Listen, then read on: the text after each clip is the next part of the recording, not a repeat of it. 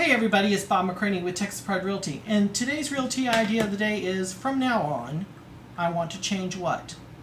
Talk to your sphere. Post out in in your social media what change you want to make in your life. Are you looking to lose weight? I know a lot of people on my social right now are posting their, their workouts and posting how much they've lost and how much they still want to lose. Uh, post your savings. How much do you want to put away? Post your, your educational goals. Let people be a part of your world. And I know that's hard for some people. You're very private. You don't want to post anything on social.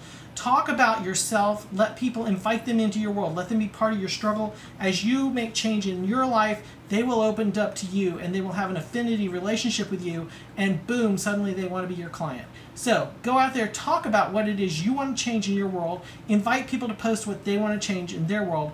Be there for each other. You will grow clients for life. Bob McCranie, Texas Pride Realty. There'll be another realty idea of the day posted in your mailbox or on social media tomorrow. Bye bye.